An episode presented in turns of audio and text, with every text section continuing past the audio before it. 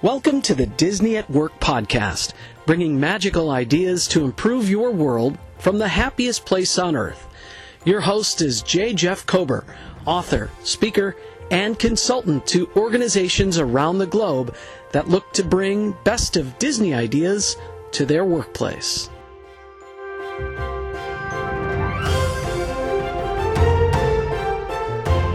Welcome. This is Jeff Kober, and we're here for a Disney at Work podcast.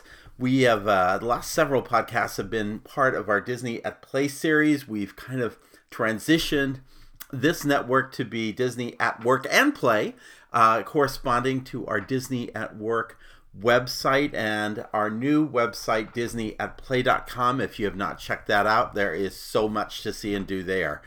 Um, this is an opportunity to come back to a series of six podcasts that we did between episodes 19 and 24, in which we looked at what we refer to as the six P's, which is the promise, people, place, process, product, and price. And we looked at what was going to be Galaxy's Edge in terms of each of these six things and today, having had the experience, it's been over a week since I've been back from Disneyland, from my experience having seen Star Wars Galaxy's Edge. And let me tell you, it's taken the full time to really think through okay, back into these six P's, what did I observe? What did I notice? What are the messages out of this? And so I'm here to present that to you. And so we're going to go through these. You may want to also go back again through episodes 19 uh, through 24. Um, but I think we have some really great material as we bring it up. And by the way, there, you'll want to refer to our notes page, which has a number of images that help uh, reinforce some of the concepts I'm going to cover in today's podcast. So be sure to uh, take a look. And we're going to provide those uh, podcast notes on both Disney at Work and Disney at Play. So you're good to go either direction. Um, was the promise worth the price as it relates to Star Wars Galaxy's Edge? Well, let's take a look at the promise. The promise is the brand, it's what you've told customers that they're going to get if they put down the money and they come to this kind of offering. Now, Disney has made big promises. It's had to because there's big competition out there. And so the question now becomes whether they have delivered on that promise uh, through its people, place, processes, and product. And when we first talked about promise, um, you know, I, I have mentioned in a previous podcast uh, my impressions hearing over four years ago at D23 when this was first announced, and then um, seeing the model at Galaxy's Edge. I remember studying the model and being so um, impressed by the scope of what I was looking at. It was hard for me to discern, okay, what is this going to be? What is that going to be? And, you know, why this set of buildings? And how is it laid out in this direction? And why? And it really took me a lot of study to kind of understand this. Now it's all come together, and I'm still. I'm still looking at all this and the scope of this in 14 acres. Disney has said this is their biggest land ever, meaning this is the biggest um, uh, presentation um, that they have created um, outside of building an original park um, as an addition. This is the biggest they've ever built, and it is big and it is encompassing, and um, it's quite. It, it, they have promised a lot. In uh, podcast 19, we had a little diagram, and I put it in the show notes page. Uh, Disney's image of Galaxy's Edge, which is this father being pulled by his little girl and heading toward uh, the Millennium Falcon, and a couple of nerdy guys in the background, kind of going to their next thing, and it's all. And then there's another image where Galaxy's Edge in real life appears, um, where you got hordes of people all crammed together. Um, neither took place. Um, during my experience. That doesn't mean we still aren't in for a little more of the latter. But um, I'll explain a little bit more about that when we get to process because that really was our focus on process was a focus on on handling so many crowds.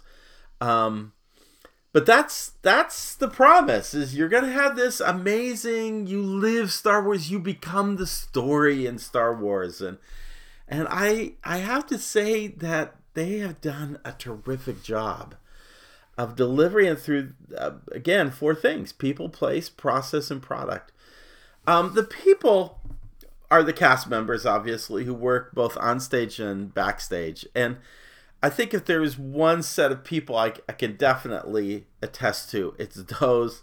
Uh, was it like sixteen thousand uh, workers that came together to construct the um, the uh, property in Anaheim? It was just a phenomenal number of people, and um, uh, and it it shows. It just it shows the attention to detail put into creating this land and my hats hat off is off to those people who designed and built and got this thing into operation it is a solid piece of experience. Um, the cast members are very excited. They were new. I can't really judge how the cast is going to interact and experience.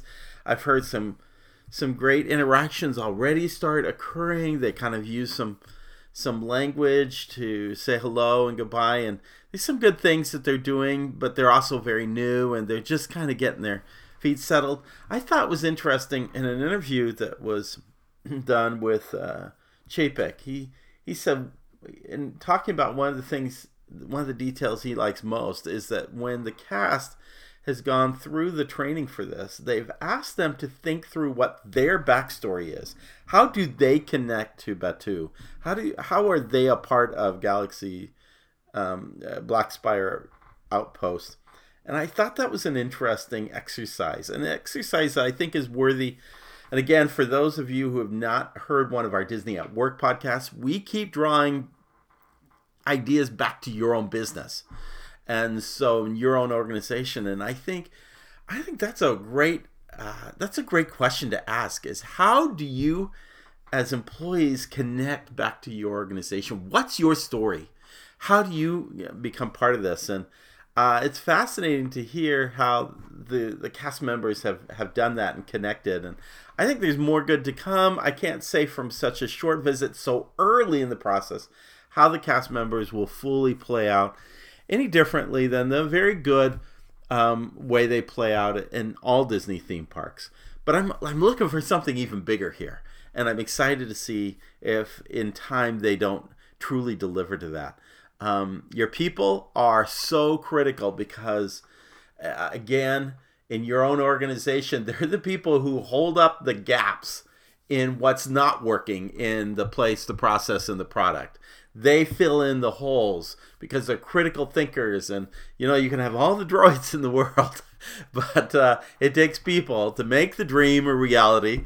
I think that's a restatement of walt's uh, original uh, quote but it, it really is true and cast members play a big role the place is uh, the setting where the products and services are provided and that's an on-stage location for the guests. Um, I cannot be more emphatic about the fact that um, the place that Black Spire Outpost is an attraction as much as is the Millennium Falcon um, Smuggler's Run ride.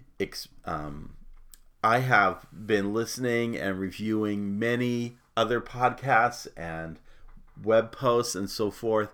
And the dominant conversation is about the village, the the the the, the town, not the ride.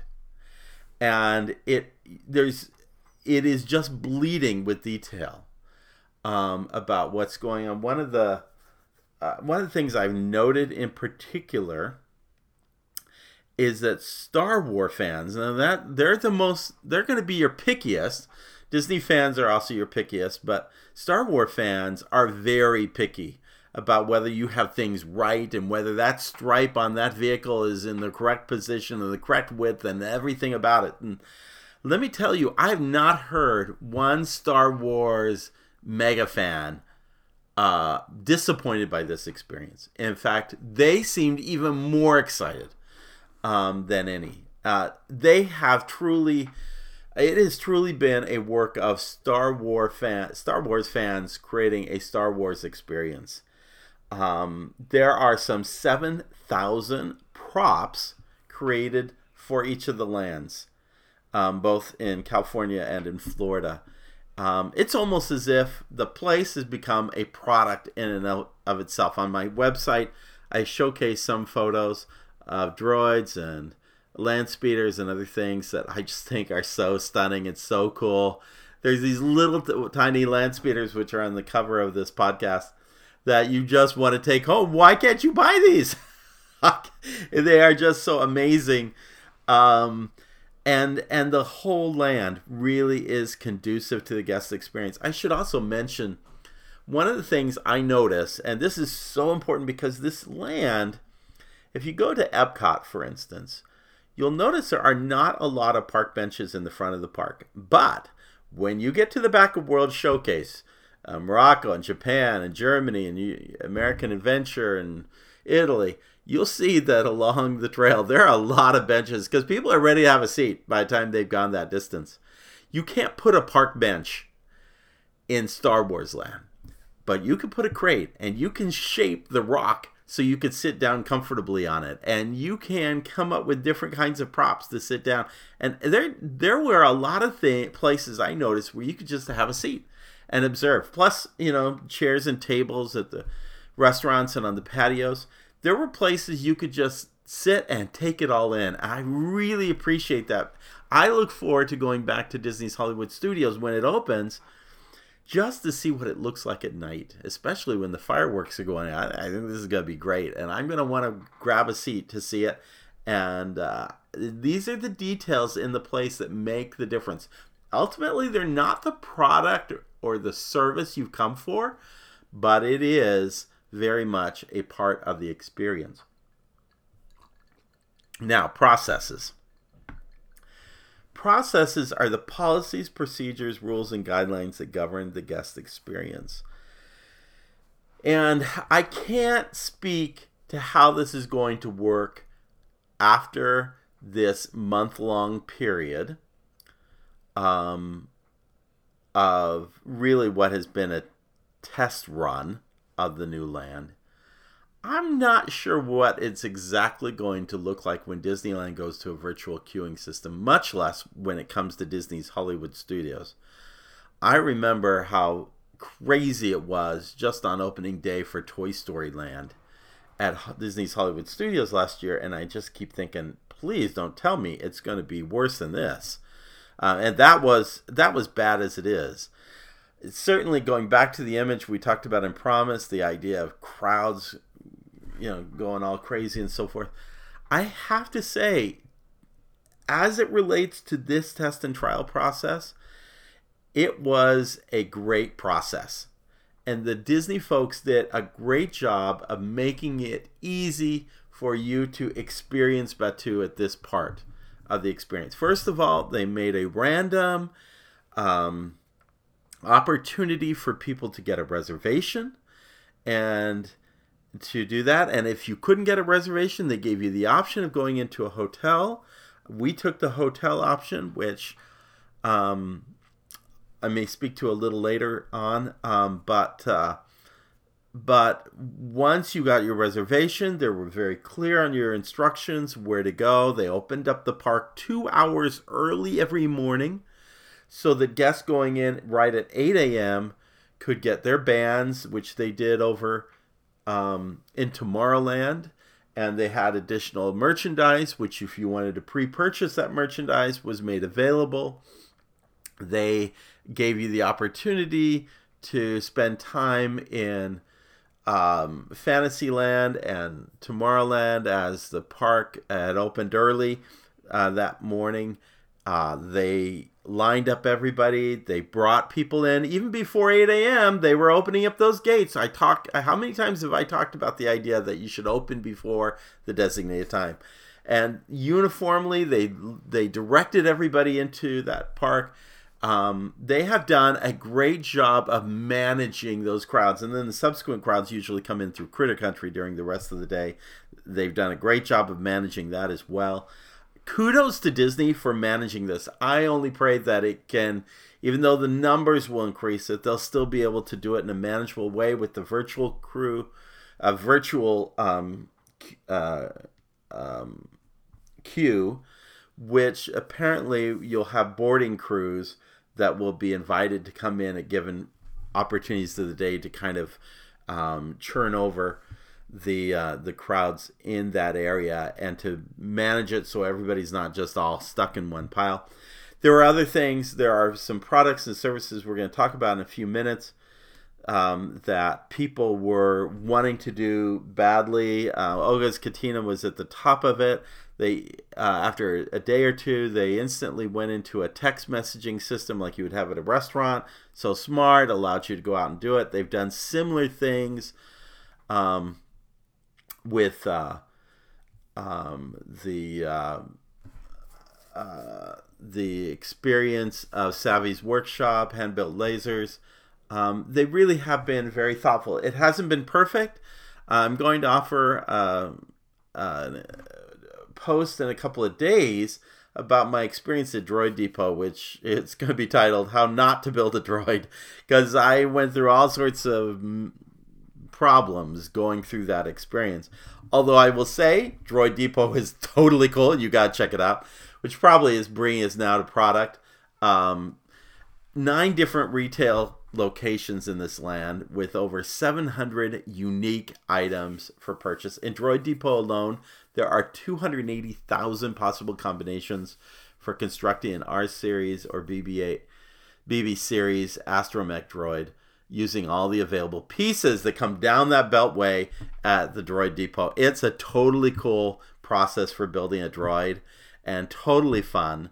Um, Savi's um, workshop hand built lightsabers. I'll talk a little bit more about that. That has been incredibly popular. Uh, food and beverage. Well, uh, actually, I've heard great things about Docking Bay 7, which I gotta say, the setting didn't inspire me so much and I didn't have a chance to eat there. I ate there at Ronto uh, Ronto Roasters. Um, I did try the blue milk and the green milk. They were okay. They weren't butterbeer. Uh, lots of conversation about about the blue milk and the green milk that probably isn't really a wow. Um, and then there's the attraction, Millennium Falcon, which uh, Smugglers Run, which really is their primary product. Um, it's their primary attraction, especially because Rise of the Resistance is not yet open. Which then, you know, you're going to get into was it worth the price when you are missing the signature attraction and it hasn't opened yet. Yeah, so, uh, and yet I have to say the Millennium Falcon experience was pretty good. I didn't get a chance to be in the driver's seat. I wondered if I wouldn't have been really wowed by that. At the same time, I've heard people who've done all three and say that being in the engineer role like I was was kind of funner because you could kind of sit back or all you had to do was worry about hitting the buttons and so forth. So so I've heard a lot of mixed reviews. I think part of that is going to come. I think this is one of those attractions like Midway Mania where you're going to get groups of people who want to do it again and again and again and again and again. And I think that the single rider line will uh, provide for that. And I think that it um, it's going to be very it's going to be fascinating to see how people feel about this in six months to a year. It it um, it didn't disappoint per se. It just didn't wow and and I haven't seen very many people walked away saying wow. Whereas they've said the same, they've said wow on some of the merchandise. So it's an interesting it's an interesting thing, which I think brings me now to price and why I think this is fascinating. In in um, two aspects of it. In in in my article on price, I talk about okay, I'm spending money for airfare. I'm spending money for night stay at Paradise Pier Hotel. I'm spending money for a ticket. I'm spending money for blue milk and for eating it there and, and making your own droid. All those kinds of things. And I spent a lot of money. Like you know, paying for the American Express comes the next day or two, and uh, you know, it, it's killing me. But would I have done it again? You better believe it. I would have done it again. It was so worth the price. And uh, one of the surprises for me was staying at the Paradise Pier Hotel, which was not a cheap option compared to other things that I could have got, other great hotels I could have stayed on in the area. But I really enjoyed that experience and it was a delight and it was part of the whole experience. So when you talk about is the price worth the, you know, the promise? Well, it, it encompasses all of that, not just uh, not just um, Galaxy's Edge, but Disneyland and the hotel and the whole experience. Was it worth the price? I definitely would say it was worth the price. Now, I am an individual who goes to Disney parks um, on a regular basis. Um, some people come once in a great while. And if you're one of those once in a great while, then I would definitely say hold on until Rise of the Resistance opens and then come to the park. But if you're going to come now and you're going to come again in a few months from now, then by all means come. You got to do it and you can't do it soon enough. Another another interesting aspect of the price, and I found this fascinating. Now, this is something I did not get a chance to do. The processes weren't too um, too um, accommodating I, the first thing I did when I got there was I went to Savi's workshop hand built lightsabers. I thought that I would buy one of those and then use it as part of a giveaway with our website. And I got there and they told me that it'd be about an hour and 45 minutes to do the whole thing, and that not only would I stand in line to buy the lightsaber in advance, which I knew would happen, I would then have to stay in the area before we went in to go do it. So, hour and 45 minutes out of a four hour block. Uh, I just did not, I could not, um, I could not give that kind of time frame to the lightsabers. So I went over to Droid Depot and ultimately ended up getting a Rex Droid, which we are giving in a giveaway. So make sure you go to um, Disney at Play. You'll see that uh, a place where you sign up. Well, actually, if you sign up for our um, for our newsletter with Disney at Work, Disney at Play, you are automatically entered into winning this free droid. So that's ended up what happened. So I never did get to do the lightsabers. But here's an interesting thing. I have listened to probably eight to ten people talk about their experience doing the lightsabers. Now we were the first to mention that that lightsaber is going to cost you two hundred dollars, uh, not including tax. And when people found out that was actually going to be the price, the the the social media world blew up about how expensive that was going to be. Still, I found about eight or ten people who have done this, some of which some of whom were really reluctant to do this because it was so expensive. Not one of them has regretted doing that. Not one of them has said, I wish I'd gotten my money back. They have all said that not only was it worth it, they have, many of them have said it was the best thing they did while they were there.